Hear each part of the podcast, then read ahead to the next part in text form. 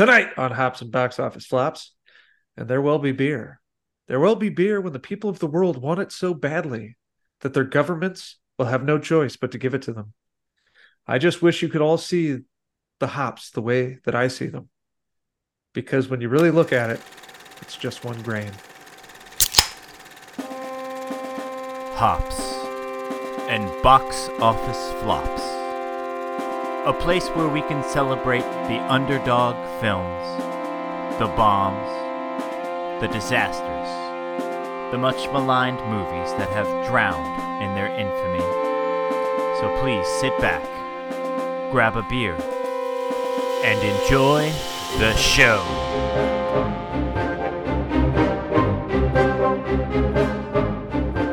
Hello and welcome back. This is our 202nd episode of Hops and Box Office Flops. We are the internet's premier podcast for bad movies and mostly good beer. Tonight, we continue our look at hops that make you say WTF with a true franchise killer, Superman 4 The Quest for Peace. And there will be no peace on this pod, for there was no peace in Superman 4. There was no joy in Smallville Yeah. for Superman struck out. the mighty Clark has struck out. I am your super heroic host, the Thunderous Wizard, and along with me tonight for this Titan sized brawl are the pod's personal Sergeant Porkins, Chumpzilla, The more fear you make, the more loot you take. Oh, yeah. Tell him, Porkins. Uh, we've got Lex Luthor's asshole nephew, Bling Blake. If anyone's a freako around here, it's got to be me. True. And uh, the man who I've always considered the Dutch elm disease of my friend tree, Captain Cash. Guys, it's it's really hard to open a beer can with these long nails. Oh yeah, don't don't don't uh, damage that manicure. I warned you about the press-ons prior to the pod. Who who wore them better, Nuclear Man or Sabretooth? Uh, well, Ooh. Nuclear Man because his hands weren't rubber as well, so that's a bonus. I hate to say it, but I got to give the nod to Nuclear Man. That's Got true. to. Plus, he, he had some really potent press-on powers. And So hey, those Yeah, when he scratches you, it leaves like a laser, yeah, Yeah, those are a some laser nasty wound. scratches. That's a way Yeah. worse than a regular scratch. that is a Mhm. love wound if I've ever seen one. Uh, So, points of order, you can find the show on Twitter, Facebook, and Instagram at Hops and Bioflops. Uh, Superman 4 is available to stream on Max. But you better hurry because, like the Cannon Group, Zaslav is slashing costs and selling shit on the cheap like an octogenarian at a garage sale. So, who knows where poor Superman might end up? Could be Listen, anywhere. can't take it with you. They can't. Mhm. Nope. Uh, of course, I own all the Superman movies. Um, if you own the the set, it has this through Superman Returns. Oddly enough, they never created a set with Man of Steel in it, but you know, whatever. Also, Superman Returns is sort of adjacent to these movies, but Kind Yeah. of. I But- mean, no, it's it's a continuation of two, not of three or four. Yeah, they basically say three or four don't exist, which is honestly probably the right point of view. Mm. Uh, so let's talk beer. Tonight we're drinking Sol, uh, which is a bright and refreshing lager born in the heart of Mexico in 1899. Uh, considering this film's plot hinges on Superman launching nukes into the sun, I thought it fit. You know, Which- plus I was just in Mexico, so Seems the sun in this film appears to be just as close as the moon, if not closer. there's a lot of things that happen in this movie. Uh, people, yeah. Let's not bitch about. breathing in space. Yeah, if we're Uh, gonna bitch about the science, a man flies. Uh, Wow. I, I, he also re, you know, he he He reassembles the Great Wall of China with his breath. Listen, there's nothing that says Superman can't do that. He changes the uh, rotation of the moon at one point by several degrees. well, he moves the moon. He just Well- pushes it. well, but to be fair, he does turn back time by reversing the Earth's rotation in the first movie. So I've always yeah. interpreted that as he flew so fast as to go back in time. So from our perspective, it looks like the Earth is turning Wow. backwards. That's just him going back in time. That's just him going back in time. That yeah, is that, him. that's yes. my explanation breaking for it because time any other barrier. any other option hurts my brain too much. Um, I- I'm just saying. but this- again, the A physics man set up- flies. Yeah. yeah. well, the physics set up by the first film definitely is uh exploited in this fourth one. I, I Yes, will let's say call this. it that. Exploited is a good word. The tagline for Superman the movie was "You'll believe a man can fly." Well, by Superman four, you'll believe a man can hang from his underwear on a harness I- to poor. I believe a man can glam. Oh hell yeah! Mhm. Mark Pillow on the down low should have been the an American Gladiator. He's got all the prerequisites: feathered Dude's hair, s- check. Yeah, yeah. He's like Flamboyant 6'8". outfit, check.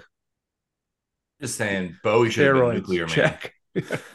so, anyways, Sol, uh, like this movie, uh, has a disappointing ABV of 4.5. So, Captain Cash disapproves of both. Boo. Yeah.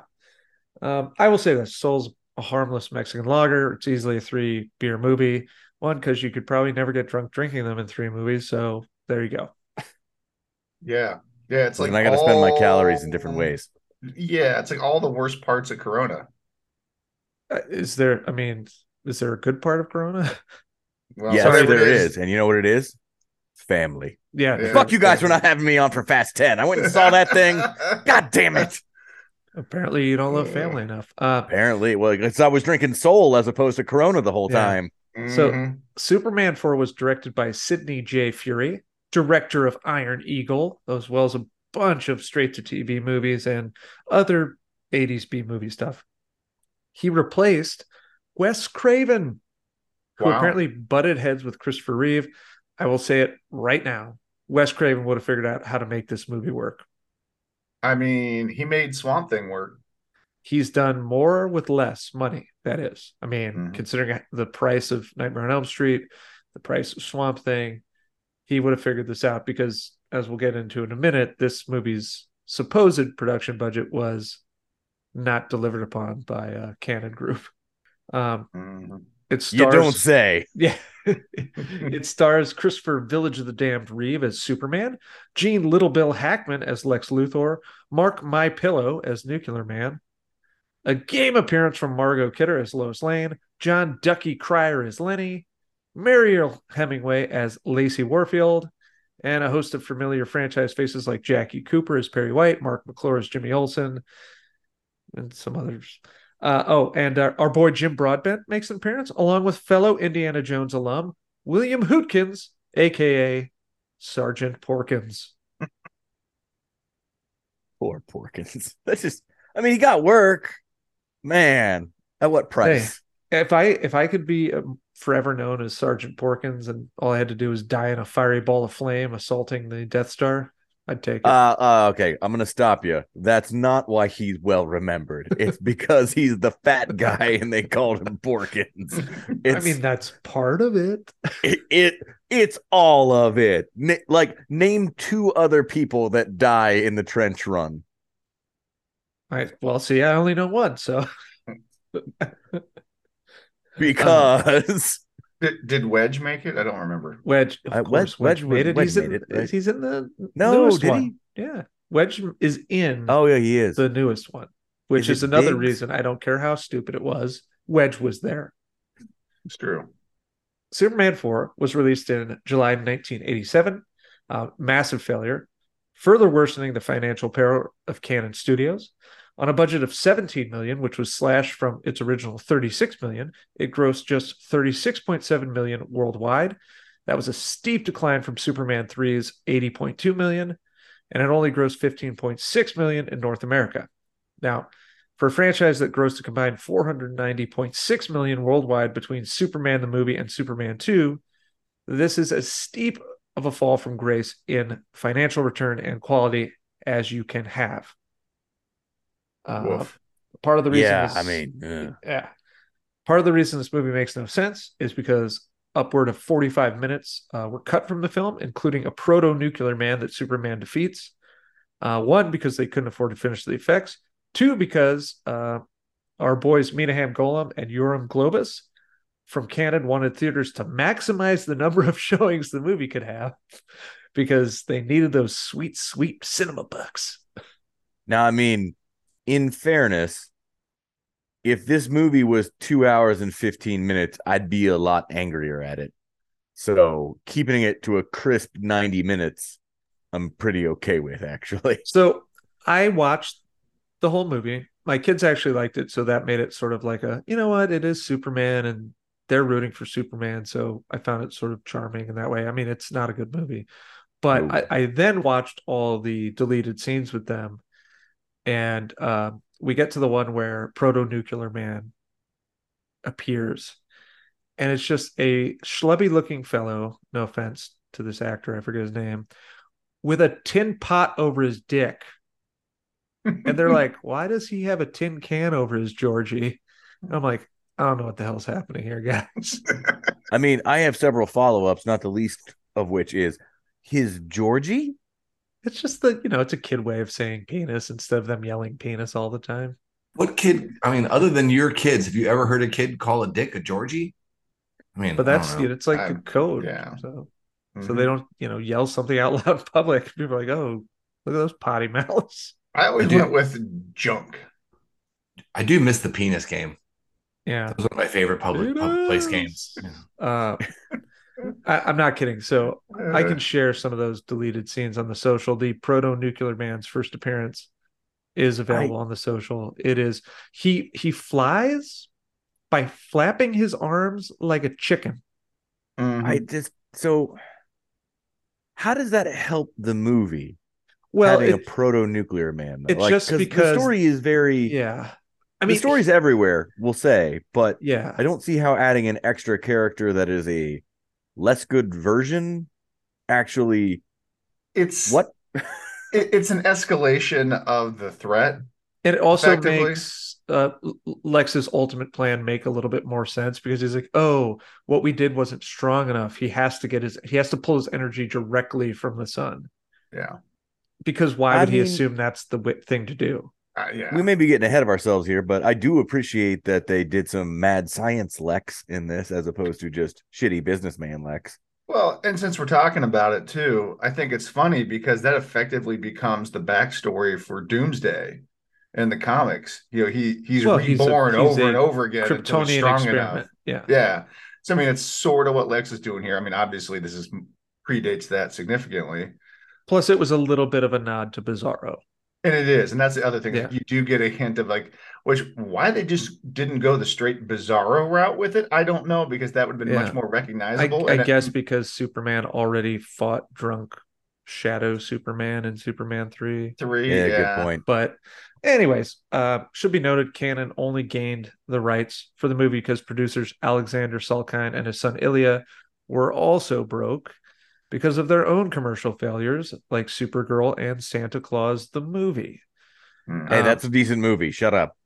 I've never seen that. Which one? that Which one's that one, Captain Cash? It's the one. Uh, it's, it's Santa Claus movie. Uh, like Santa Claus the movie from the eighties. I, I, Uh, what do you I've mean? never seen like? it. Who I know Santa Supergirl Claus? is terrible. Oh God, it's a guy. Like you would know him. Okay, I can't remember. Hang on, but uh, it's all right. In any event, as Captain Cash looks that up, like the character of Superman certainly deserved better to ever than to ever wind up with the cannon group. Three had bad reviews. Four's reviews are miserable. Sits Mhm. at ten percent on Rotten Tomatoes with fifty-two of them. Carries a Metascore of twenty-four, and it was voted one of the top fifty worst movies ever by the readers of Empire magazine in 2010. I'm going to drag Yeah. us back here because Santa Claus is played by the Big Lebowski, not not Jeff Bridges, but you know the Big Lebowski. Yeah, David yeah. Oh, the old pervert. Yeah. Mhm. Yes, The um, other Jeffrey Lebowski. yes. Yes. Uh, And you know, you, you made the comment, T Dubs, that Cannon had no business having the rights to Superman. Had it not been for this, they might have gotten a Spider-Man movie. yes. And also W the felt like somebody just walked over my grave. WB eventually gets these rights um, back is because of that, because they were failing and then they needed to cash in. So e- everything's full. And the Salkinds, obviously, kind of dickheads in their own right. So Mm. they did fire the great Richard Donner after all. And apparently Wes Craven. Yeah. so I just learned. So- This movie finished number 40, by the way, on that list, and I'll have a question about that later. Um, but for now, let's get to our one sentence descriptions. Um, Bling Blake aka uh, Proto Nuclear Man. How would you describe Superman 4 in one sentence? Superman 4, The Quest for Money. And they didn't do that well either. it definitely was a quest for money. Cannon bet big on this and another pod appearing movie, The Masters of the Universe, both of which had their budgets slashed to ribbons and both of which failed terribly. Yeah, I don't know if you can say that they bet big when they cut the budget by over 50%. Well, you have to understand the way Cannon financed their films. It was all a shell game. Yes. It was basically Yeah, a Ponzi scheme. Yeah. Yeah. So they were never going to spend all the money on this movie anyway, but they might have spent a Yeah. little bit more. so from what I read is if a Cannon movie cost over 5 million, there was no way they were going to make that mo- money back theatrically. Their their bet was always on it making money on video. So if it cost more than 5 million, they essentially had screwed themselves and they hadn't had a hit in like 5 years by the time this came out. Yeah. Anyway, and another one that we did on the pod, over the top. Another flop for them. Captain Cash, how would you describe Superman 4? One sentence.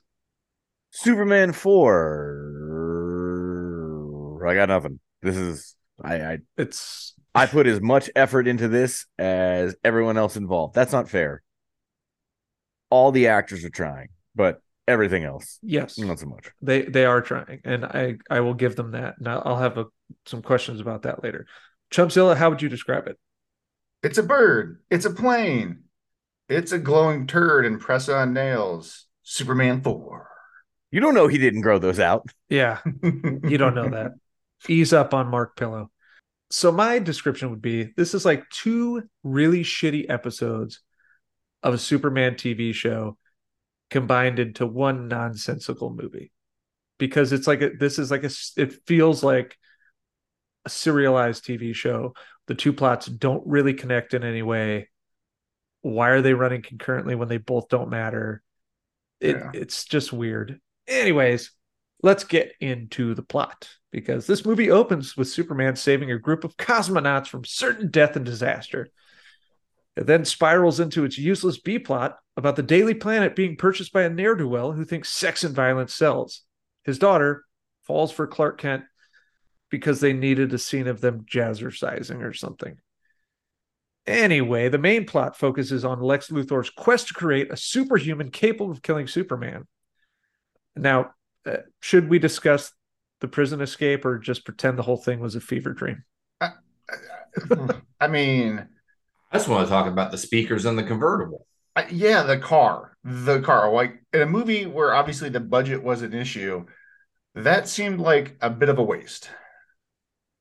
Did I it? liked I liked that the speakers were just uh Headphones. Buffalo Bill's earpiece from Wild Wild West. The gram the gramophone. The grandma- You mean you mean General Bloodbath McGrath? yes. maybe it was maybe they were recycled from him, you know, when he was found dead on the battlefield. Uh, it's just so dumb. He gets out, it's like remote controlled, and it essentially becomes the f- car from the end of Nightmare on Elm Street, and it drives, just takes control of itself and kills the two prison guards. But it doesn't kill them. They like climb back out like all covered in soot, like they got blowed Yeah. up by Wiley Coyote. This, uh, so, I'll- I guess we can just address it now. But like, when they fired Richard Donner from Superman two, and they brought in Richard Lester, they wanted a a much more goofy tone than what Donner was doing. And Richard Lester still was able to make Superman 2 a good movie because he used much of what Richard Donner did. But Superman 3 goes way off the fucking rails. And then this one is just a cartoon with a bunch of very serious and good actors trying their best to pretend that none of that shit is happening around them. I, I will say this: it does appear like Jon Cryer is in his own movie. Uh, Gene Hackman does a good job of bridging those two realities, which really doesn't help his performance, but at least he appears to be able to to kind of balance that a bit. But uh, uh, yeah, the rest of the the rest of the cast seems to be in a more serious movie at times, at least Yeah. for the most part. Jon Cryer is doing the poorest, more like dopey version of Ned Beatty's character from Superman, who, by the way, hundred percent. audiences hated so much they cut ba- almost entirely out of Superman 2, even though I love Otis. Yeah, he's not the problem. No. Uh, but Jon Cryer is functionally useless in this movie. To be fair, he was an awesome Lex Luthor on, on Supergirl, if you watch that. So, full circle. Right? It does come full circle. So, again, we'll move on from all this. Uh, all this is happening as the world is hurtling toward nuclear disaster. Superman would like to intervene, but there's a lot of nonsensical Krypton stuff going on, and he swore he never would do that. Then What's a with the kid gas? There's all that gas. That was that's new, right? Yeah, I, I don't Yeah. know. I just don't know what is happening here. I mean, there's a lot of shit they do in in these 70s slash 80s Superman movies, like the chest piece, the like waxy Yeah. chest piece he, thro- he throws. Oh, the cellophane one Uh-huh. from Superman 2. Yeah. Yeah. And you know, three has a bunch of weird shit going on, and uh, yeah, it's inexplicable. But anyways, a kid writes him a letter, so he says, "Fuck it, I'll rid the world of all nuclear weapons." And for some reason, he doesn't realize a group of evil actors will use this as an opportunity by enrich to enrich themselves, and Luthor will use it as a chance to strap his scientific concoction to a rocket, knowing Superman will hurl that rocket into the sun. Yeah. So, a couple things here. It appears that Superman stops World War III that just randomly was set to start with not a lot of buildup. Well, that's the thing, and that's stuff that is cut out of the movie because the movie's fairly out of order. Um, and in the deleted scenes, Luthor plays both sides of the fence. He basically goes and does his Luthor shtick to Russia. He Basically, them like, into if you don't hit the button, then if you don't hit the button, then they will. And then he goes over to the US and does the same shit. And then he's selling weapons to both sides, and you're watching their weapon counts pick up. And then you get the giant cash scene Ah, and then you get all this stuff with Nuclear Man, where essentially he falls in love with uh, Mariel Hemingway's Hemingway, character, Yeah. which is cut out of this movie entirely, and, and inexplicably Well, he shows up and I he's think- like, "I want the Yeah, girl." Th- I think it's the first nuclear man that has the crush, right? And then the second nuclear man remembers it. yes, Um, yeah. but so so the okay, so we've got that nonsensical start to World War Three, and then if Luthor just needs to get his rocket to the sun, does he need Superman for that? Can't he just shoot it into the sun? Okay, like okay. he Here's what I would say. Yeah. Physics, an ICBM doesn't go to the sun. You have to build like the Saturn V rocket to stand a chance, right? So yeah, so, So- having Superman throw it's easier. Okay, fair. There you go. Yeah. Sort of. None of the other physics matters, but in this But yeah, case, but in that case, okay, I'll buy Yeah. it. So I now suppose. Nuclear Man is born. Literally, space fetus. Yeah, for some goddamn reason, he has Gene Hackman's voice and press-on nails. And Well, for some goddamn reason, Space Fetus just comes with a costume, Well, which they- I'm not they- mad about. Like it Well, was 87. He puts Hold the on. Show material, Super Dick. he He puts ex- the materials Yes. in the lunchbox. He Oh my god, I can't believe I missed that. he explicitly takes scissors out to black and gold fabric and goes snip, snip, Yeah, snip, and He sprinkles needs, it in. he needs a costume because again, you know, reasons. I think if you had come out naked with just a glowing golden dong, that would have improved the movie. Well, considering he he depowers like the Terminator enters the world, it would Mhm. seem like he would just show up like that, and that would have worked better. but yeah, yeah. um, so- Also, also, your ultimate weapon can be defeated by an umbrella. Might be might be a bit of a problem. hey man, uh, just send him to Alaska for three fourths of the year.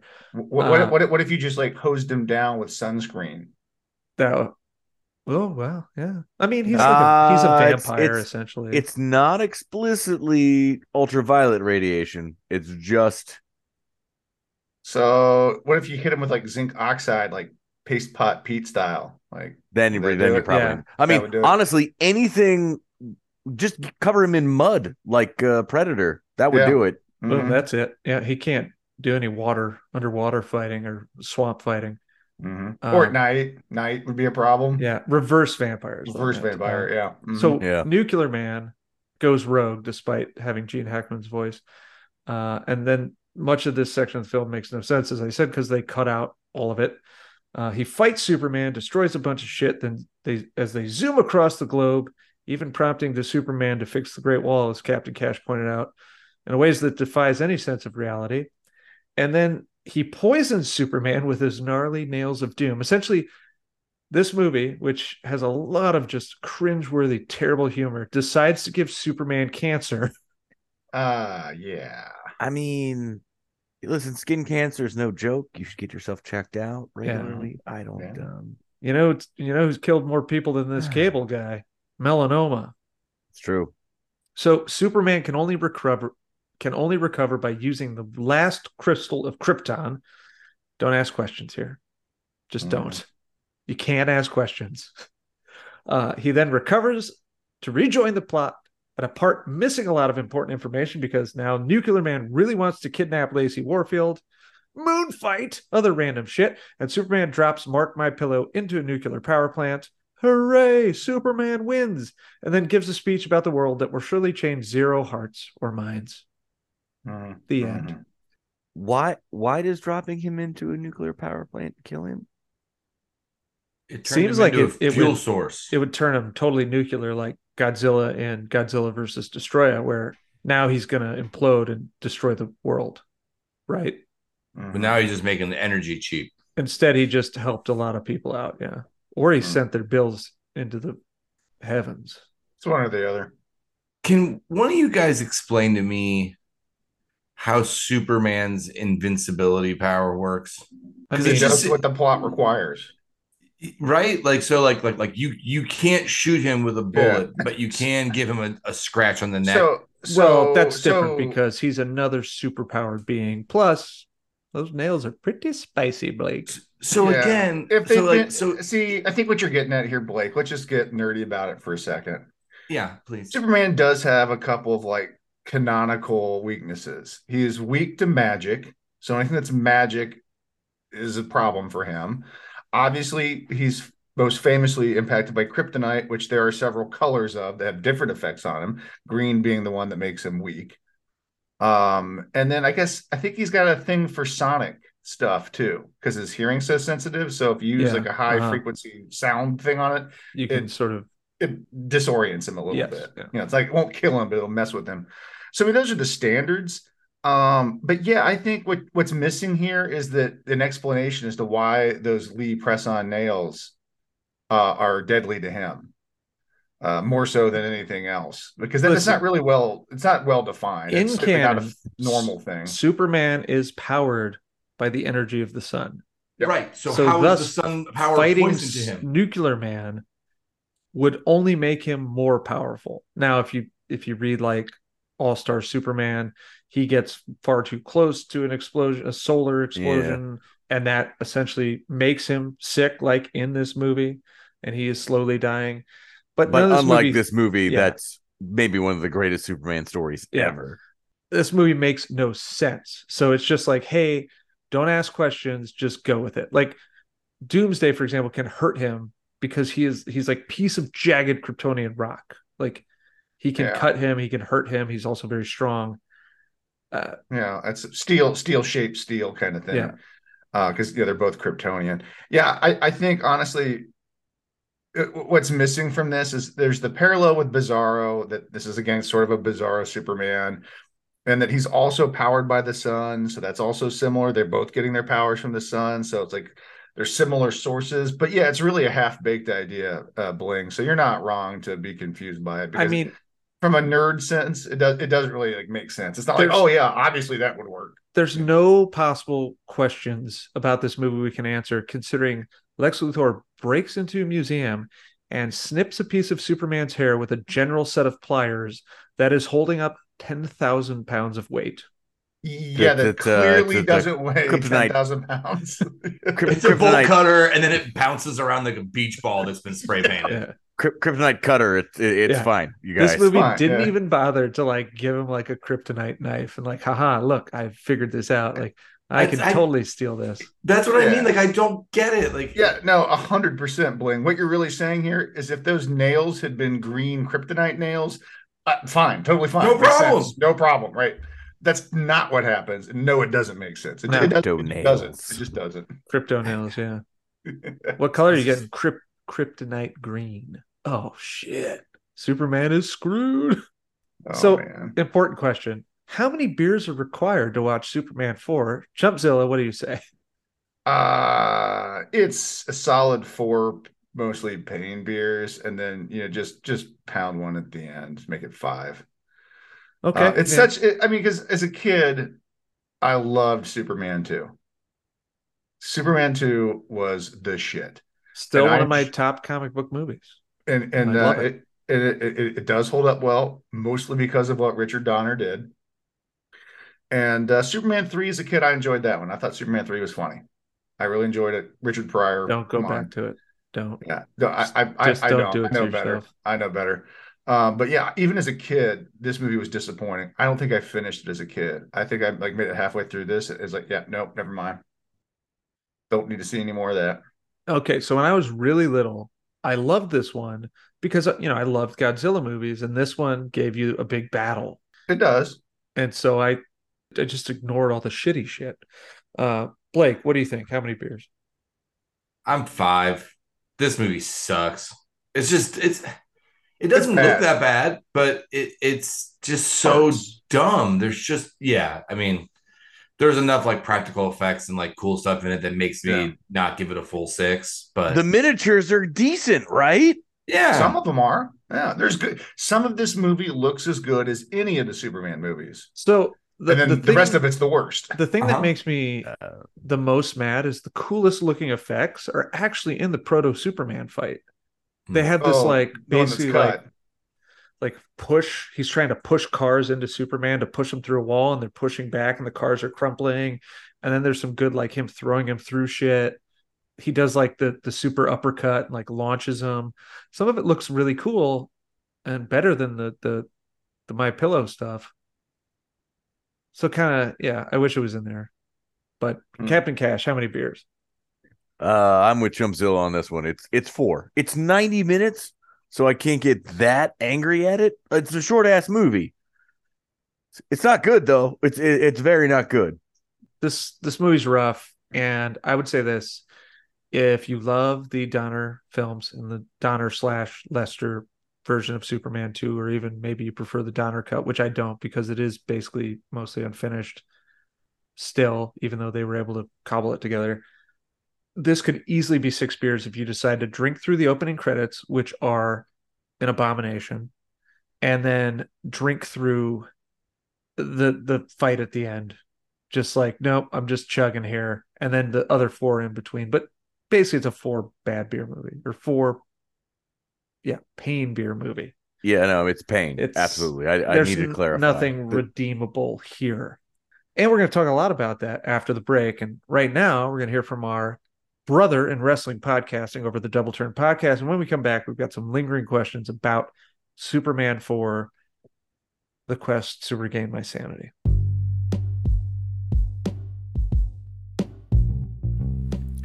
Hey everyone, it's the J Man, and I'm the host of the Double Turn Podcast. Every month, myself and a featured guest bring you the best in pro wrestling talk. Whether it's previews and reviews on pay per view events, discussing the hottest topics in the industry, or taking a look back at some of the greatest matches and moments in history. So check us out on Apple Podcasts, Spotify, Google Podcasts, and the Anchor app. And give us a follow on Twitter at TDT Wrestling Pod and on Instagram at the Double Turn Podcast. And don't forget to check out our home base at wabamentertainment.com for all your comic book and movie needs. And check out our sister podcast, Hops and Box Office Flops. Enjoy, and we'll catch you on the flip side. Hello and welcome back to our 202nd episode of Hops and Box Office Flops. And we are talking Superman 4. My first question, and this is a direct quote from the movie How can one man be so square and so delicious? Wow. Judge Fudge. Oh, God. Oh, what this movie does to me is it's I- like should be against the Eighth Amendment. Yeah, can we just take a moment here because we kind of glossed over it, in the plot. There's an extended sequence here where basically it's like a Hannah Montana episode where Superman and Clark are swapping places I, to like uh, double uh, date with oh, God. with Lana Lang and no, I I liked that scene. he, It's get- so bad. he gets hung up on the uh, he gets he goes full dorky Clark Kent when he gets stuck on the bellhop's car. He, like, but he's great in it. But it's also Yeah. it it strains the fabric of logic because one uh, one of these and we talked about it before we jumped on the pod. It's so dumb that these movies just didn't embrace him and Lois being a thing because that is Superman. Why did they feel the need to be like, nope, can't be? And it's like, yes, there is comics of that, but like it was pretty well established that Lois and, and Clark were a thing. So Right, don't fight most- it, just do it. Yeah, that's the most popular interpretation of the characters, right? Even when they do do the funky love triangle stuff, that's not no. Those are nobody's favorite Superman stories. No, and also he makes it pretty abundantly clear to Lacy he's just not into her. Yeah, yeah. So- her, her character doesn't make a whole lot of sense because uh, well, more on that in a second. But how would you fix this? So I, I, I'm going to answer that and also kind of flip it into a question for the panel. Um, I think you need a better villain. Uh, I, I think that if you're going to do the Lex Luthor angle, creating a villain, you need to have Lex create a recognizable, uh, logical Superman villain. He's got like one of the greatest rogues galleries in comics. I won't say the greatest because I have to say Batman and Spider Man might be one A and one B, but Superman's up there.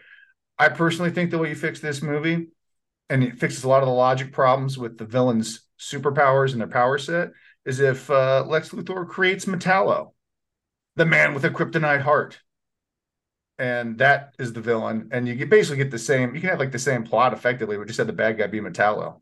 I love Gene Hackman dearly, but we had him twice. It, he it was a nice little change of pace in Superman 2 where he was kind of power brokering with the Kryptonians, but Robert Webster, as played by Robert or Ross Webster, as played by Robert Vaughn in Superman 3, is just dime store Lex Luthor. So this has been done. They've they had exhausted it. So I the only way you can really fix this movie is for to have an actual narrative focus, which it does not. And we'll talk about what of the things that it was doing did we think actually worked. But and I do think if you focus on the nuclear um, disarmament of the world, and then it's Russia creates something to basically, well, you have him, and he's like, well, no, I'm not American. You know, I'm a I'm a person who's out to protect the world, and they're like, well, no, you're Yes. predominantly there, and we're going to create something to destroy you. That makes way more sense. Create that's the narrative focus you need. Like Gene Yeah. Hackman is here, and I- and I love him to death, and he's doing the Lex Luthor thing, and he's very funny at times. The Dutch elm disease remark is great. He has a couple other really quippy lines I enjoy, but he's just not necessary. No, but he's chewing up the appropriate amount of scenery. And then the fact that the other shitty newspaper guys just newspaper him. Well, and there was that was supposed to be a bigger storyline, right? Some of that got cut, but um, uh, you know, I think you're onto something though. I like that. You know, Superman's like, hold on, I'm, I'm not American. I'm a citizen of the world. See, and then we could do like a sovereign citizen thing, and then Superman's like, whoa, whoa, whoa, I'm not flying, I'm traveling. Boo. Well, there's there's all about, you know, even in uh Captain Cash's one of his least favorite movies, but BVS, it's you know, you cannot act unilaterally. Like it becomes an issue for the US government, the things he's doing, the Yeah. inter- the interventions Wow. he's taking. I mean, There, again, there's and- and things this movie could have done that it Yeah, well, eschews. I- I'll butt in here and just say, I mean, and that's effectively why we got the the comic and the the movie uh Watchmen, right? I mean, That's also you- why Red Sun exists, right? Yeah, exactly. Because th- there's interest in well, what would have happened? It's not for the scope of this movie, right? This was Yeah. made in a simpler time. I mean, this is even pre uh, the Dark Knight Returns. A, a lot of the the Superman stuff where it was like, well, what if Superman was a bad guy? But inarguably, if we didn't have nuclear weapons, that would be a good thing, right? Yes, yeah. I mean, I- So- I, Well, and and I, that's I think that's the good idea the movie has. Like, there is something to be said that, like, why why is mankind hell bent on destroying itself? And we're about to have this huge summer blockbuster about this hugely important discovery and invention that was made, and for good reason, because if the Nazis had made it first, who knows what would have happened. But it's also And it's weapon- called Barbie. yeah, it's also a weapon that holds us all hostage to this day because yeah, and, and that and I will say that, it, that uh, there's something very poetic there about the well, we had to build it before they did. That mentality though has led to a lot of a lot of pain and suffering in the world. Um, thanks a lot, Henry Kissinger, you son of a bitch. Um, Blake, real quick, because I, I I do want to ask the panel a question. So, can you? What's your fix? I think it just comes down to giving it a plot that makes sense. I mean, this movie's just that's a, that's a little too much to ask. Hold on. You I mean- expect the I mean- movie to make sense? Ooh. I, that, that really like I, I that's the best I I have here. Like, how do you fix it? F- fix it? Like, neuter it, kill it, yeah. snuff it out before it it it, it breathes. Like, yeah. Well, Yeah. to to Blake's Oof. point, Oof. I had a question here about the extra 40 minutes and would it help the movie? And I'm the I'm the one who's seen all of the 40 minutes. And and yes, it would. It's still a bad movie though, because fundamentally the movie is stupid and it's severely flawed and it's not directed well, it's not written well. And that's a problem. Yeah. Particularly well, because Superman, the movie, was written extremely well. And who- Superman who wrote 2 this? uh Christopher Reeve had Yeah. input on the script. Uh huh.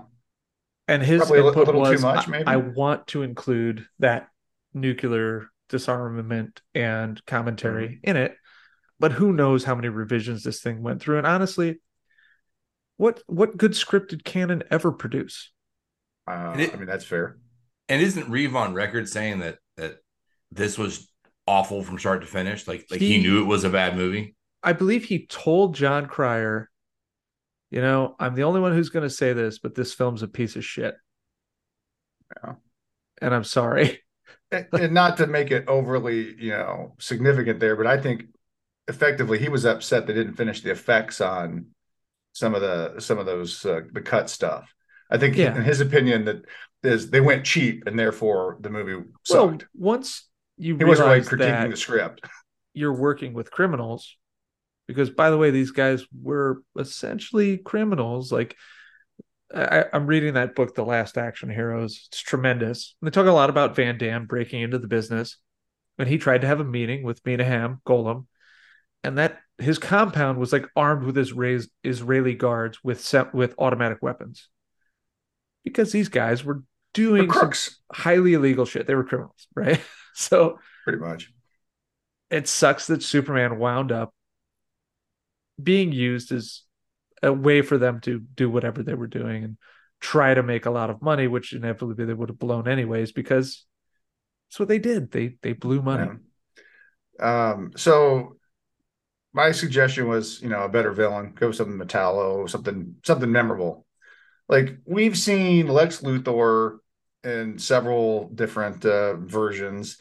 We've seen Zod several times, effectively. Uh, Um, yeah, I'm done with Zod now.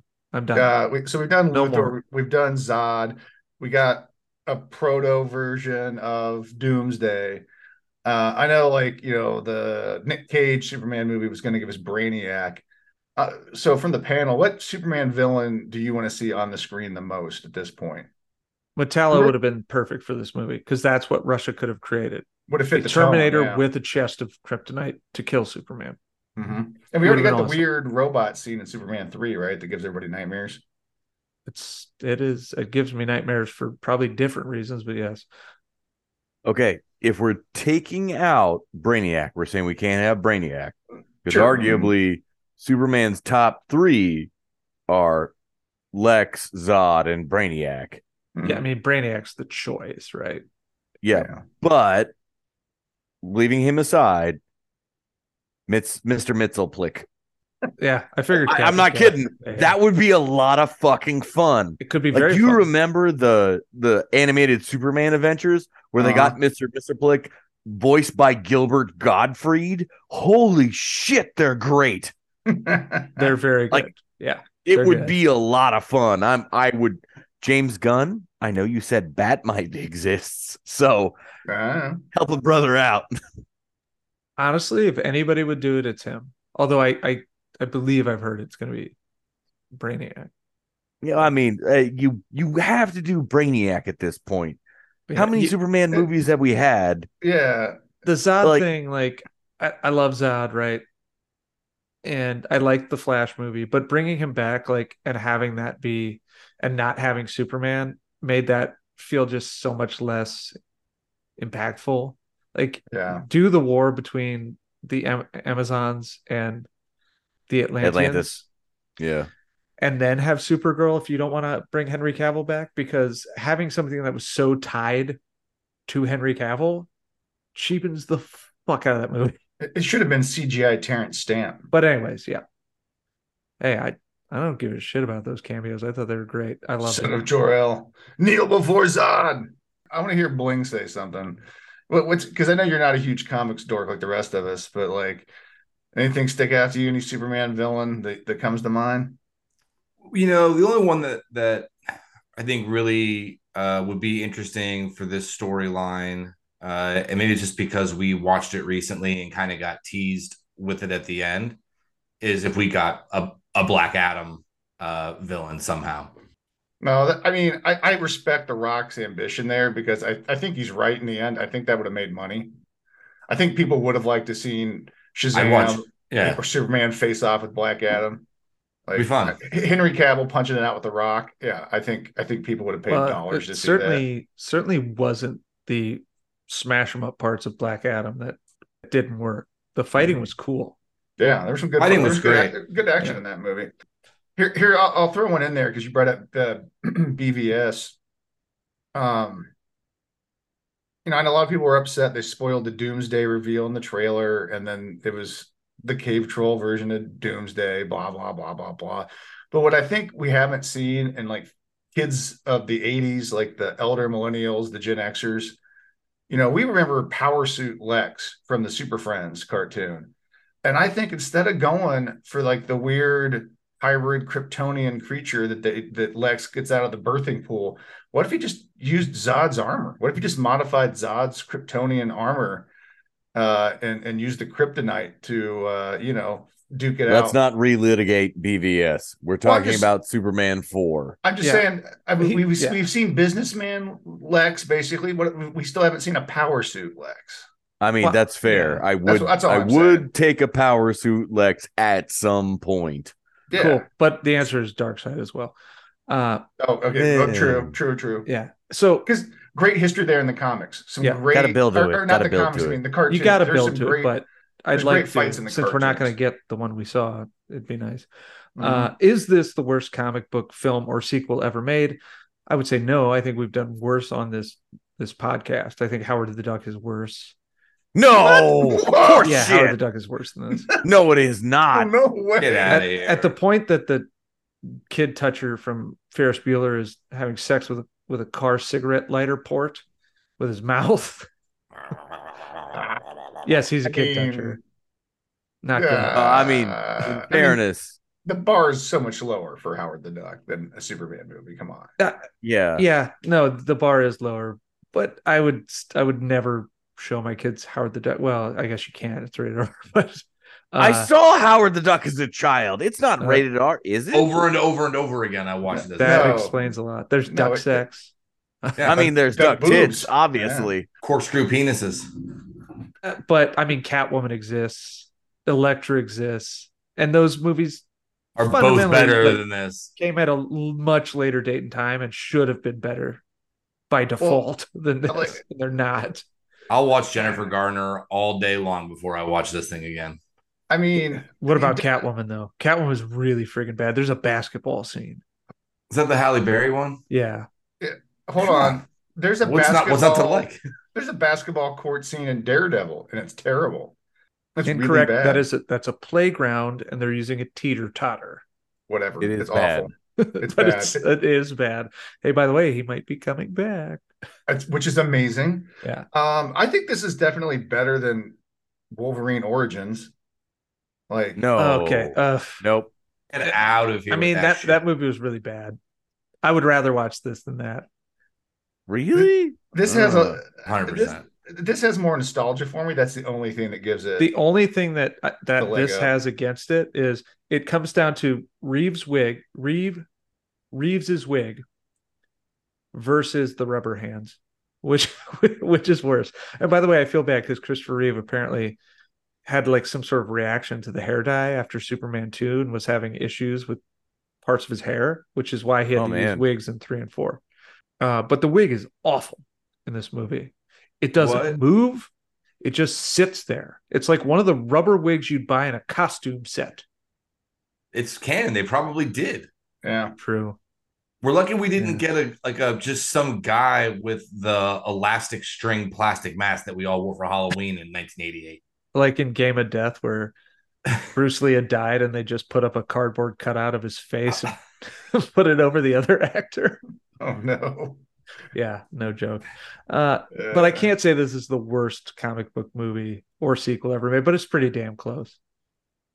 Pretty. I mean, I would say Fan Four Stick is worse. So I mentioned this earlier, and it's of the movie's many ideas. Which one worked best for you? Is it the sensationalist journalism? Is it the uh, Superman taking on the uh, you know the global war machine? What do you think, Captain Cash? it is frighteningly salient that the secondary villain of this piece is Rupert Murdoch. But uh so yeah, yeah, I'm gonna give it to the yellow journalism because we've already seen Superman fight bad Kryptonians, bad himself, and now it's just bad himself with nails and blonde hair. So yeah, that Yeah, yellow and- journalism. and they really just don't do enough with the with the nuclear angle. I would agree that it's the journalism thing that is strikingly like poignant, considering this movie has like no business being the movie to say like, hey, when you create headlines like this, it is problematic because people will be reactionary to them. Yeah. And now we're living in the Fox News world where they put some of the dumbest shit on earth on air to anger up and fire up people. And then you get Jagovs who tried to storm the Capitol outside former President Obama's house with bombs. Like, Yeah. that's a problem. The, only issue I have with that is that is that really a Superman story? There's always been there's always been that antagonistic relationship between the press and Spider-Man. You know, and he and he also works there, you know, so there's always that conflict with him and, and uh J. Jonah Jameson. But like Superman working at the Daily Planet, is, other than like, you know, he has a job and hey, you got a deadline, Clark. But- you know, But he's never really the, been like a, Lois Lane's always been the journalist, and he's always just the- been no the he's guy. he, he is a journalist and he does that because it makes him it's a way he can help when he's not helping but Yeah. journalism in when the character was created in the late 30s was a vastly different thing than journalism now and yeah, that's part of the issue with figuring some of these things out for characters like this is well nobody reads newspapers yeah, so how do you modernize it? how does yeah how does he help out when he's not helping out yeah, and journalism used to be such a the thing that was thought of as such a noble profession because you were truth Mhm. tellers yeah. but Well, whatever What worked for me was the nuclear disarmament uh, angle. I, I, you know, because this movie's got like three prongs to it. Because yeah, nuclear man and the nuclear bomb Yep. thing sort smart of pillows fingernails Yeah, nuclear disarmament yeah, and the journalism. Yeah, I mean, Yeah. those are the three like like through lines this movie has. And honestly, you probably just needed one of those and focus on it. But uh yeah, for me, it was the nuclear thing because that was very like coming out of the Cold War and it was a hopeful message. And that to me felt like a Superman story. Like he's trying to do something and save the world from itself because he's trying to show us that, hey, because I'm an alien, I have a different perspective, and you guys shouldn't be fighting each other. You should be working together because it's one world. So that's to me, that's very much a Superman story. And I was like, okay, there's a good idea there, but this movie obviously dilutes that with all sorts of other stuff. that is a very much a superman story and did deserve the central focus i just don't think it worked as well as yeah, well, it's it's weighty. journalism It's weighty, Yeah. right? It's kind of and, and these movies weren't super super serious. bling blake what do you got for us Yeah, I'm I'm I'm with you, Chumpzilla. I think that that that is the idea they should have run with. I also agree with with you, Cash, that the the yellow journalism is the the more uh, topical subject given today's climate. Um, I think it's cool, but it's not exactly something that requires Superman to solve the problem. Hmm. Whereas the disarmament would have been would have been a lot more fun. Like we just we just skipped over him getting all of the weapons, and they kind of they give it with like one line of dialogue. We're like, oh, they're he basically like they're like like did, did you have any trouble? He was like, me trouble? Who's gonna fuck with me? By the Nobody's way, gonna he- fight me. He, Like, he collected like 20 of them. yeah, there was like 20 of them, and he had them in a fishnet and then threw them to the sun really quickly. Like it's it's not it's not right next door. Takes a minute to get there. Yeah. Uh, yeah. Obviously, that's you know, we're not gonna do it in real time. I know that. But uh all, all that being said, I, I think that there would have been a lot more to do with with fighting and then and then you get some nation, whether it's Russia or somebody else, to create your your antagonist villain, uh, whoever it might be, to stop him from taking the nuclear stockpiles from whoever, right? Like, so I think that would have been cool, but they Yep, obviously didn't do shows up. anything, There's Metallo. Bing, bang, boom. right? Done and done. My last question before we head to our second break and get into the quiz is you know, Reeve, Hackman, and Kidder are all trying their best, but they they just simply cannot save this movie.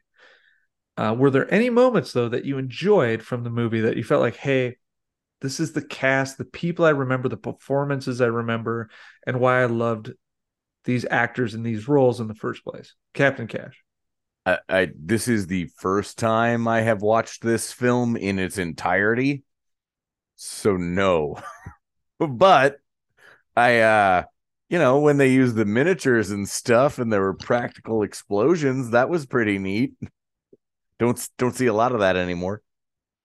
No, and yeah, it it it's very reminiscent of Superman 2 or any of the Toho movies, and some of it looks really cool. Bling Blake, what do you think? any of those moments where you know you get Superman or I guess Clark faking to be Clark, you know, like like when he when he gets struck out by the old real estate guy in Smallville. Um, just when you get let, let Reeve act, uh, Uh, those uh, were fun. in fairness, that is a good one. He's That's still good- that's very pull. much the Superman we re- we remember, and the Clark Yeah. Kent we remember.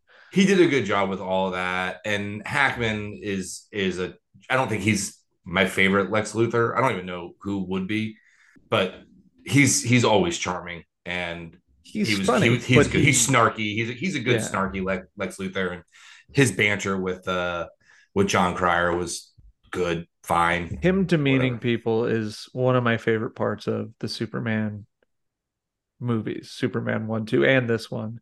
Yeah. he it's just very like it- he he has a very good uh timing about him and of course he's one of our greatest actors but uh yeah. Chumpzilla, what do you think Uh, it's definitely Hackman and Jon Cryer. Like, because Hackman is again chewing up the appropriate amount of scenery in this movie.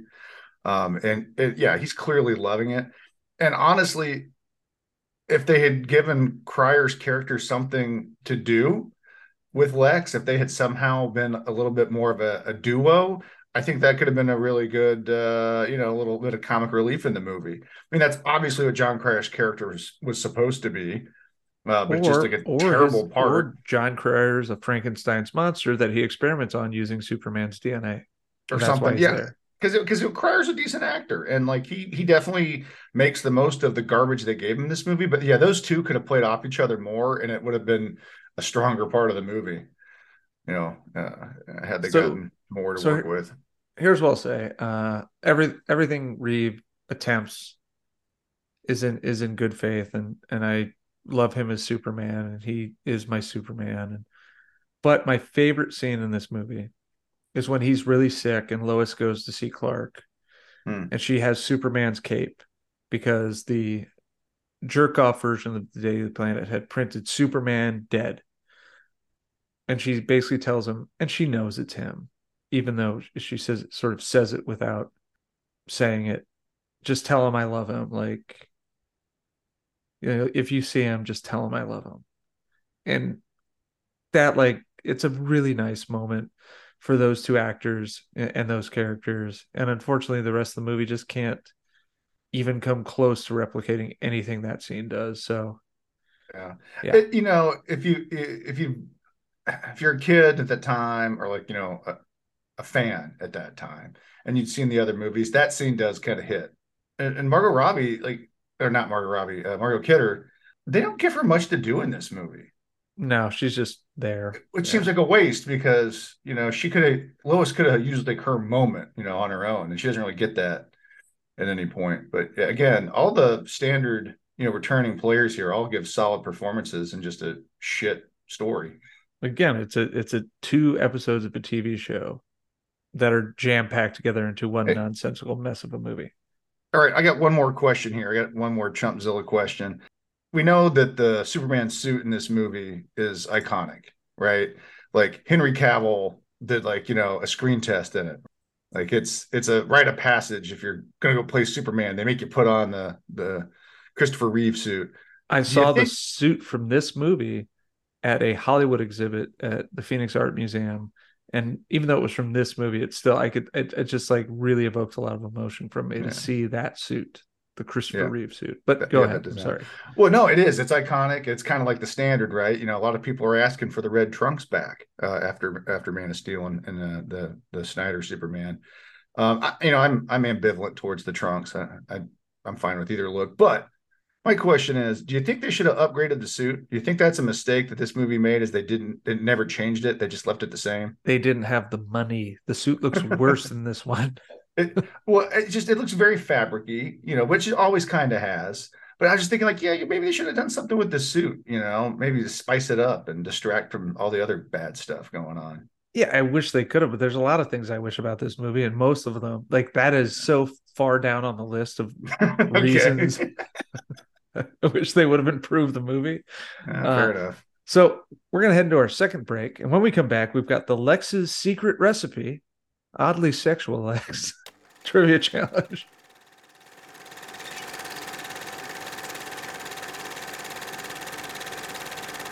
Hello and welcome back to the 202nd episode of Hops and Box Office Flops. We're talking 1987 Superman Returns, and we are on to the Lex's Secret Recipe Trivia Challenge. Tonight, gentlemen, we've got a standard five question multiple choice format quiz, and you'll be playing for the Sweet Moon set from the movie. That means you and your best buds can recreate the epic space throwdown anytime you want. Your chime ins tonight will be No Pain, No Gain, or Mozart's Back, or Come Over Here, Clarky, and any one of the pod stalwarts will also suffice. All right, so these first two questions are directly related to how this movie was skewered by critics because it was nominated for more than one Razzie Award, though not nearly enough, and shockingly, it didn't win any. So, number one, Mariel Hemingway was nominated for Worst Supporting Actress. Who did she lose to? Was it A. Gloria Foster as Medusa Johnson in Leonard Part 6? That is a That's a Bill Cosby movie. Bill Cosby movie. Yep. Is it B. Daryl Hannah as Darien Taylor in Wall Street? Is it C. Grace Jones as Conchita in Siesta? Or is it D. Isabella Rossellini as Marie in Siesta? And she was also nominated as Madeline Regency in Tough Guys Don't Dance. Mozart's back. Chumpzilla. It's got to be A. A is incorrect. That would have been my guess. I I'm was going you with Leonard jumped Part that Six. grenade. That's Shit. so bad. Yeah. It's like that's like one of the worst movies of all time. It's one of the worst movies of all time. I've seen it. In fact, they're imprisoned by his enemy, and they release a gang of hungry, of hungry lobsters to get them, and they scare them off with melted butter. I uh I thought it was going to be Quaaludes. That too, probably. I Uh, that's that's a that's a, uh James Bond spy movie spoof, right? Yeah, he's sort of like a super heroic type guy, but you know, he's a regular. He's like Batman, but much more rapey. Well, you'll have Hmm. that. Uh, what are our remaining answers? two are the same movie. I know that. Yeah. Yep. So your remaining answers are B. Daryl Hannah as Darien Taylor in Wall Street, C. Grace Jones as Conchita in Siesta, or D. Isabella Rossellini as Marie in Siesta. She also was nominated for Madeline Regency in Tough Guys Don't Dance. Mozart's back. Captain Cash. I like both Daryl Hannah and Grace Jones, and I don't recognize the other person. So D. It is not D. Damn it. It is not D. It better not be Grace Jones. She's lovely. And she dated Dolph Lundgren. She did. Well, then just to piss off Captain Cash, I'm going Go to to take Grace hell. Jones. Go to go to hell, Blake. And hence why the Razzies are total bullshit. It was Daryl Hannah. It was Daryl Hannah. Taylor Damn. Wall Street. Wall Street, one of like the most eh, Great movie. yeah, like on point 80s movies ever made.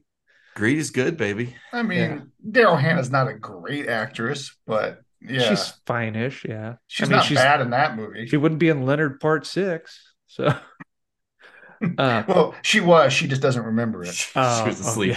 yeah. she was part of the melted butter brigade. Ugh. oh, Uh, number two, Superman 4 was also nominated for Worst Visual Effects, but lost to this film. Is it A, Nightmare on Elm Street 3, The Dream Warriors? Is it B, the Garbage Pail Kids movie? Is it C, Jaws, The Revenge? Or D, Masters of the Universe? I'm gonna Mozart's shoot. back. I'm giving that to Bling Blake. I'm gonna go with Garbage Pail Kids movie. Incorrect. Ooh, He's terrible. what is happening tonight? Like it's I- literally it's baffling. It's, it's worse than tiptoes. Hey, editor so chief of Rotten Tomatoes, Matt Atchity. Remember when you said Garbage Pail Kids, the movie was better than Batman versus Superman? Catch me in the streets, homeboy. You're fucked. Catch me outside. How about that? You're gonna see us. You're gonna see us in San Diego. Told you, We're I'm gonna just stick a- out. I'm just threatening journalists now in a fun way because the Indiana Jones reviews went way up when I. Oh yeah, As It's not should. bad. Better than Crystal Skull. Okay, so remaining answers: A. Nightmare on Elm Street three, C. Jaws: The Revenge, or D. Masters of the Universe. Parts and tarts. Captain Cash. It's got to be Jaws 4, right? Dun dun dun! Captain Cash gets it. It was Nice. Jaws: The Revenge. Michael Caine. She was Uh, only uh, sixteen It's Michael. Caine. Michael Caine says something very simple. I've not seen the movie, but I have seen the Elsie book, and it is lovely. Michael Caine essentially develops a romantic relationship with uh, Chief Brody's wife. Wife. Well, I mean, widow. Well, I mean, a widow because they just kill off Chief Brody. And But- I'd like to point out that now that we've brought up Jaws, because 4, Roy Scheider could could not be bothered. but now that we've bought, brought up Michael Caine, and since we already have Gene Hackman uh, in Superman 4, uh, this pod now satisfies the Caine Hackman theory. this is our thesis. This is our There it thesis. is. Yeah. Uh, so number three, it's one nothing Captain Cash. This was voted on by the readers of Empire magazine as the fourth worst, fourth worst movie ever made in 2010. Which of these pod appearing movies finished first? Oh no.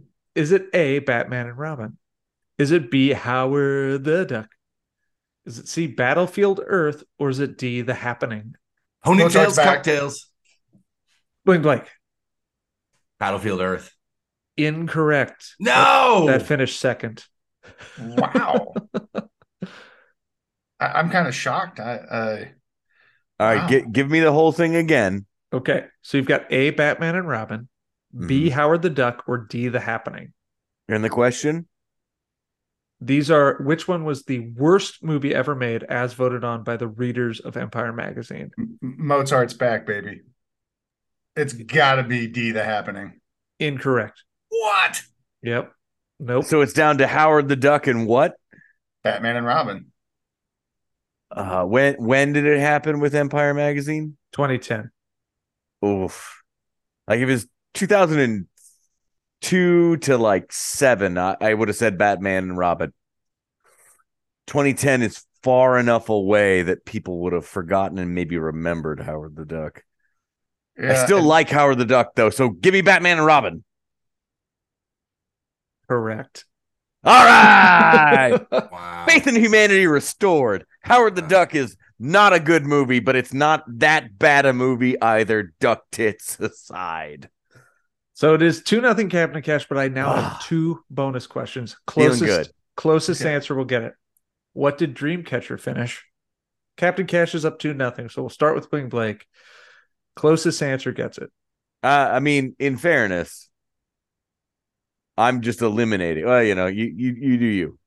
I mean, it's Everybody's we're, we're, we're eliminating two guesses out of what the remaining what uh What- 40 no, Ten, right? we're- no, no, no, no. yeah. No, what we're doing here is just Price is Right rules, Yeah, guys. this is closest, Price is Right. closest, closest one without going over wins. Without going over, Dreamcatcher is sitting at number nine. Okay. Chumpzilla. no bounce, no play. Uh, twenty-five. Okay. Uh Captain Cash. Twenty three. Captain. Cash gets it. It was 18th. Ah! my God. Fuck Son you guys! Uh, for the record, the happening was eighth. Howard the Duck was 46th. But we have another. How are bonus. the duck not that bad? What about Speed 2? Oh no! Closest answer gets it. Ooh, and again, 10. this time we'll start with Chumpzilla. I'll go with eleven. Okay. Bling Blake. None of this makes sense anymore. This is the most ridiculous rating system in the history of of, of non-scientific surveys. So 14. Okay. And Captain Cash. twenty. Oh, man. He is just mopping the floor with you Oh, guys. It was 24th. Oh my god. I mean, it's also not a good movie, but it's not that bad. Man, just mopping the floor with you guys. I I would gotta- watch Bat I would watch Batman and Robin four times before I watch Speed 2 again. Uh, that's fair. That's Okay. fair. I'm going to make this question worth double points now, just so one of you can maybe tie Captain Cash. Number four, Christopher Reeve wanted Ron Howard to direct the film, but he was busy working on this movie. Is it A. Willow? Parts and tarts. I just got it. It's fucking Willow. Damn It's it. Willow, isn't it? It is Willow. Let's just go home. I'm fucking done. This is bullshit.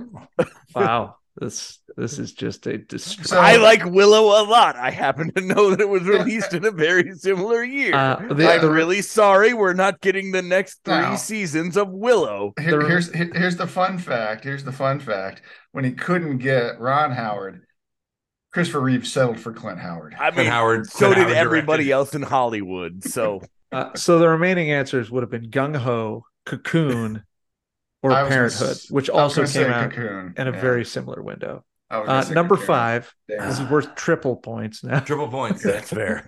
With a domestic total of just 15.6 million, Superman 4 is one of the lowest grossing superhero movies ever made. But it still did better than this. Is it A, The Phantom? Is it B, The Crow City of Angels? Is it C, Punisher Warzone? Or is it D, The Shadow? Yes. Parts and tarts. Bling Blake. Wait, I had the Shadow and what was the Alec Baldwin one? Phantom. Phantom Shadow is was the, the, Alec Billy Baldwin Zane one. Shadow Yeah. is Alec Shadow's Baldwin. Billy Zane. No. No. Reverse. Yes. I'll strike it, reverse it. Got it. Okay, I'm with you. It's the Zaniacs unite. It's the Alec Baldwin one. It's the it's No Shadow. fucking way. Incorrect. The Shadow was the highest grossing. Really? By far of the the films mentioned. Yeah, it was in the Yeah. 40s, mid 40s. I definitely watched that one when it came out. It's I saw it terrible. in I theaters. thought, I I thought did that too. was I thought that was Ben Affleck. Phantom's like a motherfucker. different Different, Phantom. different one. But I That's definitely watched- Phantoms. Phantoms. plural. Yeah, plural. We're looking yeah. for the Phantom singular. Yeah, But I've in the watched the Zane suit. one at least 30 times. I still remember the uh, "Got Milk" ads with Billy Zane in Yeah. the Phantom suit. By the way, R.I.P. mustache. Treat Williams, the villain in the fa- in fa- in the Phantom, Uh, Oh, Man, that's he was a good Yeah. one. Yeah, hated Uh, all right, fascism. so it's So, so. Mozart's back. I'm gonna go. I'm gonna go the Phantom. Incorrect. Mm, yeah, horseshit. Come on, Zaniacs. What what am I to? Nobody saw Uh, it. it's, it's Warzone. It Punisher is. Warzone. Warzone. Punisher Warzone made a shade over eight million, which means this is the largest defeat in history, considering my tripling of points. Captain Hey. Cash has skunked you with twelve points. He's 12 Wow. points. Honestly, What a. Warzone's not that bad. R.I.P. Ray He- Stevenson. yeah, you are goddamn great in everything you do, and he was good in that. Yep. It's yeah. all right, definitely RIP to Ray Stevenson. Pod appear in Kill the Irishman, and Yeah. one hell of a fine character actor. He And- so good. I'm shocked that movie made As little as it did, because it fourth was of what the Punisher 2004 made, which we did on this podcast. I I would be happy to do Punisher Warzone because it is just like Eh, it's not like shot for shot the the Punisher Max comics, but it pulls in oh, a Oh, yeah, bunch of the Punisher Max stuff, which is quite a bit. Yeah, you know arguably some of the best Punisher writing ever by Garth Ennis. Also, The Boys, Garth Ennis. Yep. So I mean, and he did he did Born right, which is my Yeah. favorite Punisher miniseries. Which also very good. God, if they could just do a hard R show like that, like they do the boys on Amazon, which obviously is impossible now, that would be Yeah. one of the great things ever made. Where he's So essentially uh John I guess I win. Yeah. Thanks for coming out. uh Alright. We're gonna okay. settle this on the moon, Captain Cash. yeah. Mano y mano. I mean, are we not all just going to Captain Cash's house to have a rumble on the moon set of Rumble on the moon set. Let's do it. I'm ready for some wire fighting. You know what? Definitely. Hang on to it. We're doing it in San Diego. Oh yeah. Because we're going to Comic-Con. Comic Con, baby. Meet, meet us on the moon set, losers. San Diego. So, gentlemen, that brings us to recommendations. Uh, Chumpzilla, kick us off. What do you have on tap this week? Uh, so first off, don't watch Superman 4. Go back, watch Superman 2. Um, that movie still kicks ass. Uh, but no, my recommendation this week is a podcast. Uh, it is called Sad Oligarch, and it is done by a guy named Jake Hanrahan. He is kind of like a, a field journalist. Um, I think I've recommended one of his podcasts before. He did one on the QAnon conspiracy where he was trying to track down uh, the guys behind it and it was pretty good. Um, I think it was called Q Clearance. So this is his new one. It's called Sad Oligarch, and it covers the recent uh, like rash of deaths in Russia over the last like 18 months of oligarchs and other wealthy individuals that have all mysteriously died. Uh, sometimes their entire families are killed. And it's staged like a murder suicide or something like that. But it's clearly some sort of internal power struggle in Russia.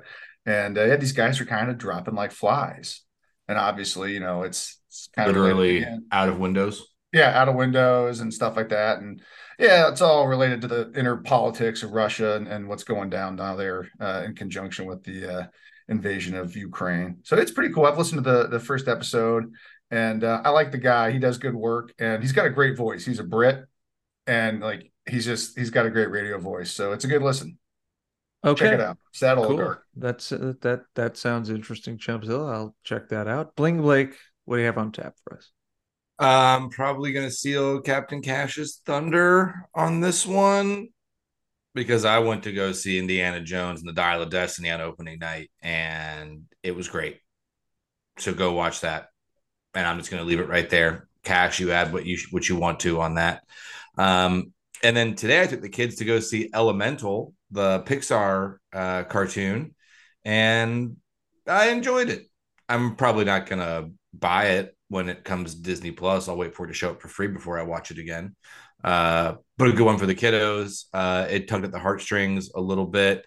And then uh, my third one is that I binge watched all of season two of The Bear uh, on Hulu, um, which uh, Jeremy Allen White is that, that the guy's name? Am I saying that right? Uh, the lead actor in that that won the I E- believe Emmy last- so, but I haven't watched The Bear. Uh, it's so- great. Season one was fantastic. that's the show about the guy and the monkey right Uh, No, that's BJ and the Bear. So oh oh okay. where he's a trucker who has a chimpanzee. For the record, Wait, I thought that was Any Which Way But monkeys are Very different. That's an orangutan. Also different. That is a, Classic that is a different kind of monkey, but that's fine. wait is Ape. it, uh Technically, Uh, uh, oh, so is this like the uh, the Ed prequel? Yes, hundred percent. Oh my God, we didn't even talk about the how the fucking lady from Ed is in this movie. She's the teacher. Oh no! Oh my god. So yeah, watch The Bear. It's on Hulu. Uh, if you haven't watched season one yet, do that, uh, and then watch season two because it's fantastic. Um, dealing with uh, the inner workings of the restaurant industry, as well as some crazy ass family dynamics and all kinds of of wild stuff. But Uh, it's funny. It's causes anxiety. It's it's great. I love it. All right, yeah, I've heard very good things. My wife doesn't want to watch it because it it causes anxiety. So it's like one of those shows I'll have to watch by myself, and I just haven't done it because there's other shows I get caught up in. You know, Warrior just came back, which would be one of my recommendations. Warriors, one of the great shows on TV, which is the Chinese gangland show in in San Francisco in the 1870s, 1880s. It's so good. Uh, Captain Cash, though, what's your recommendation? So it's not Indiana Jones. Oh Um, well, then go see Indiana Jones because it's been out for a week by the time this podcast airs. Go see Indiana Oh, yeah, Jones. that's- it's that's fair. fantastic. It's so awesome. Go see it. I, I want. I, here's my thing. Um, I had a half day on Friday. You know, going into the long weekend, it's fine. I picked up my son, who we've been watching the my oldest son. We've been watching the first uh three Indiana Jones movies. I picked up my son from day camp dressed as Indiana Jones, and the administrator said to me when I showed up, "I'm like, hey, uh, I'm here to pick up my son. Uh, we're gonna go see a movie." She looked at me dead in the face and said, "What movie?" Across the Spider Verse. Yeah, I mean, Oh, so you- honestly, you, you fired that place, right? Yeah, you don't go there anymore. Across the Spider Verse is a better film, no question, than Dial of Destiny. But Dial of Destiny is still very good. But my recommendation this week, which would have been my recommendation, were I on the Fast 10 pod, Clone High I is mean, back. Make a commitment to uh, motherfuckers. family. Make a commitment. Clone High is back on Max, and the entire season is available now. Go watch Clone High. It's great. The new season is also pretty good. It's not like 2004 2 2002 good. It's still very good. I'm not going to get Clone College. I'm not going to get Clone College, but just go watch this for fuck's sake. Yeah, before they pull it, never to be seen again. Yeah, before David Zaslav uh, mines it out to somebody else for peanuts and a, a bag of I mean, bag of mini song. Yeah, like legit here. Uh we don't have a physical release of Prey yet, do we? and we're not going to get one. So Disney, I'm gonna find you in an alleyway too. And guess I what? just, I, I just like that. I'm troubled by this between the writer's strike and the, you know, the just the general state of the industry and the way these streaming wars have kind of panned out. Like, it's kind of scary when you think about it. Some Disney of stuff, plus sanitized the Last Crusade. not much, but enough for me to notice it and be like, I mean, huh? I thought, I Okay, thought okay, we okay. were all in agreement after the whole special edition crap with Lucas that like we're not going to do that anymore. anyways, my recommendations. Um, I'm gonna go see Dial Destiny tomorrow. I have a milestone birthday. Uh, so I'm gonna go see it with my dad, my kids, and, and my wife, and I'm super excited because he's one of my favorite cinematic characters. And my dad and I saw The Last Crusade together, and yeah, I'm very excited about it. Fucking Christ, what were you, six? Oh yeah, I mean, to be fair, I just take my Yeah. seven year old to go see Dial I mean, I, I, I was just, I love the movies, and I went to see all kinds of shit, and you know, just what is what it was, and that's why I take my kids to see everything now, even though they're fairly young, and we just go as long as I know it's not going to be too bad. And shockingly, like we've seen everything this summer, and Guardians Three had to be the hardest thing to watch, but thank goodness most of that went over their head. The animal cruelty and whatnot. Yeah, Guardian 3 was fucking brutal. Uh, it's it's a heavy watch. Yeah, and great, great movie. Don't get me wrong. we we all loved it. My wife I wasn't ready for parts of it. I'll be honest. She couldn't deal with the cruelty of the animal cruelty. when when the little when the little rabbit starts repeating things over and over again. It's like, That's that's heavy, man. that's yeah, that's intense. That's intense. But that's why James Gunn's gonna crush Superman because dude can write emotion. Because because you know what? He he's like us. He's from the streets. I mean, yes, yes, that is what it is. Yeah. So my and, and he also knows that polar bears are the fiercest hunter in the animal kingdom. uh huh. Hey, by the way, you know what? fuck it, the Flash tanked. Go see it because, and I'm gonna spoil it now. We get Nicolas Cage. Okay, okay, Superman. okay, okay. Oh my god. You get a you get a mannequin with Nicolas Cage's face CGI'd on it. I've Okay, seen those, I've that's- seen it. That's true, but you know what we get? A Thanagarian snare, Snare beast, beast. you motherfuckers. No! What? Yes. Yes. I just don't care. Like I thought I love that part of the movie. That's amazing. I love I love them paying tribute to the history of Superman. I don't give a shit. Like I see people complaining, it's all so disingenuous. Like, well, you know, George Reeves was he didn't like doing that. It's like, you know what? George Reeves definitely killed himself. Yeah, and- So yeah, I get But it. it's like, you know what? He it's it's paying tribute to the to the the it's still contributions he made to the character. Yeah. Uh, what's the uh, what's the movie that Ben Affleck plays him in? Hollywoodland. Hollywoodland, yeah. Uh, That's supposed to be pretty good. It is It's a good, movie. Yeah, Yeah. that'd be a recommendation. But my actual recommendation uh, is Death Trap. It's a 1982 Sidney Lumet film that was adapted from a stage play. It stars Michael Caine, Dyan Michael Cannon, Caine. and Christopher Reeve. And it centers around a writer, Michael Caine, who's down on his luck and tempted to murder a young aspiring writer to steal his work because his last four plays have gone terribly.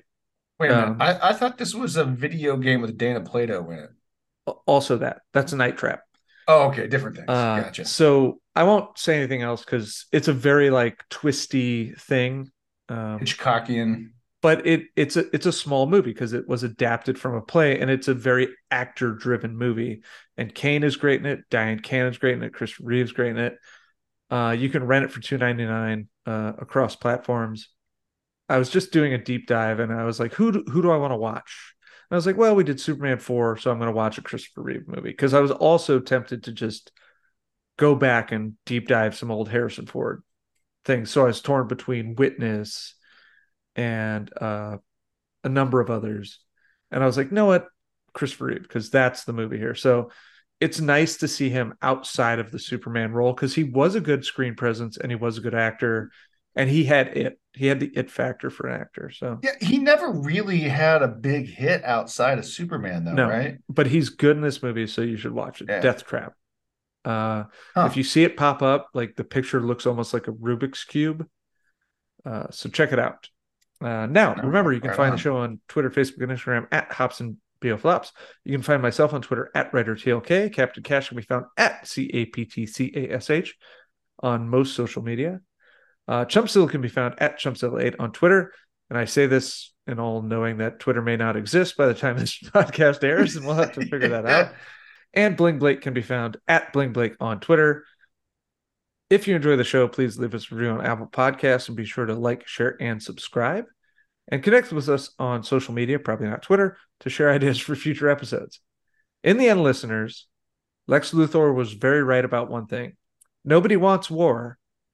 I just want to keep the threat of it alive. and that is essentially the military industrial complex. Anyways, we'll mm-hmm. see you next week for our next WTF flop, a movie that inexplicably exists Heart Beeps.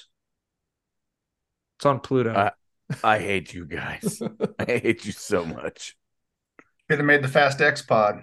it's not the Don Johnson song, by the way. That's Heartbeat. This is Heart Beeps. Again, I hate you all so much. Yes. Andy Kaufman's one big shotted leading man status did not go well.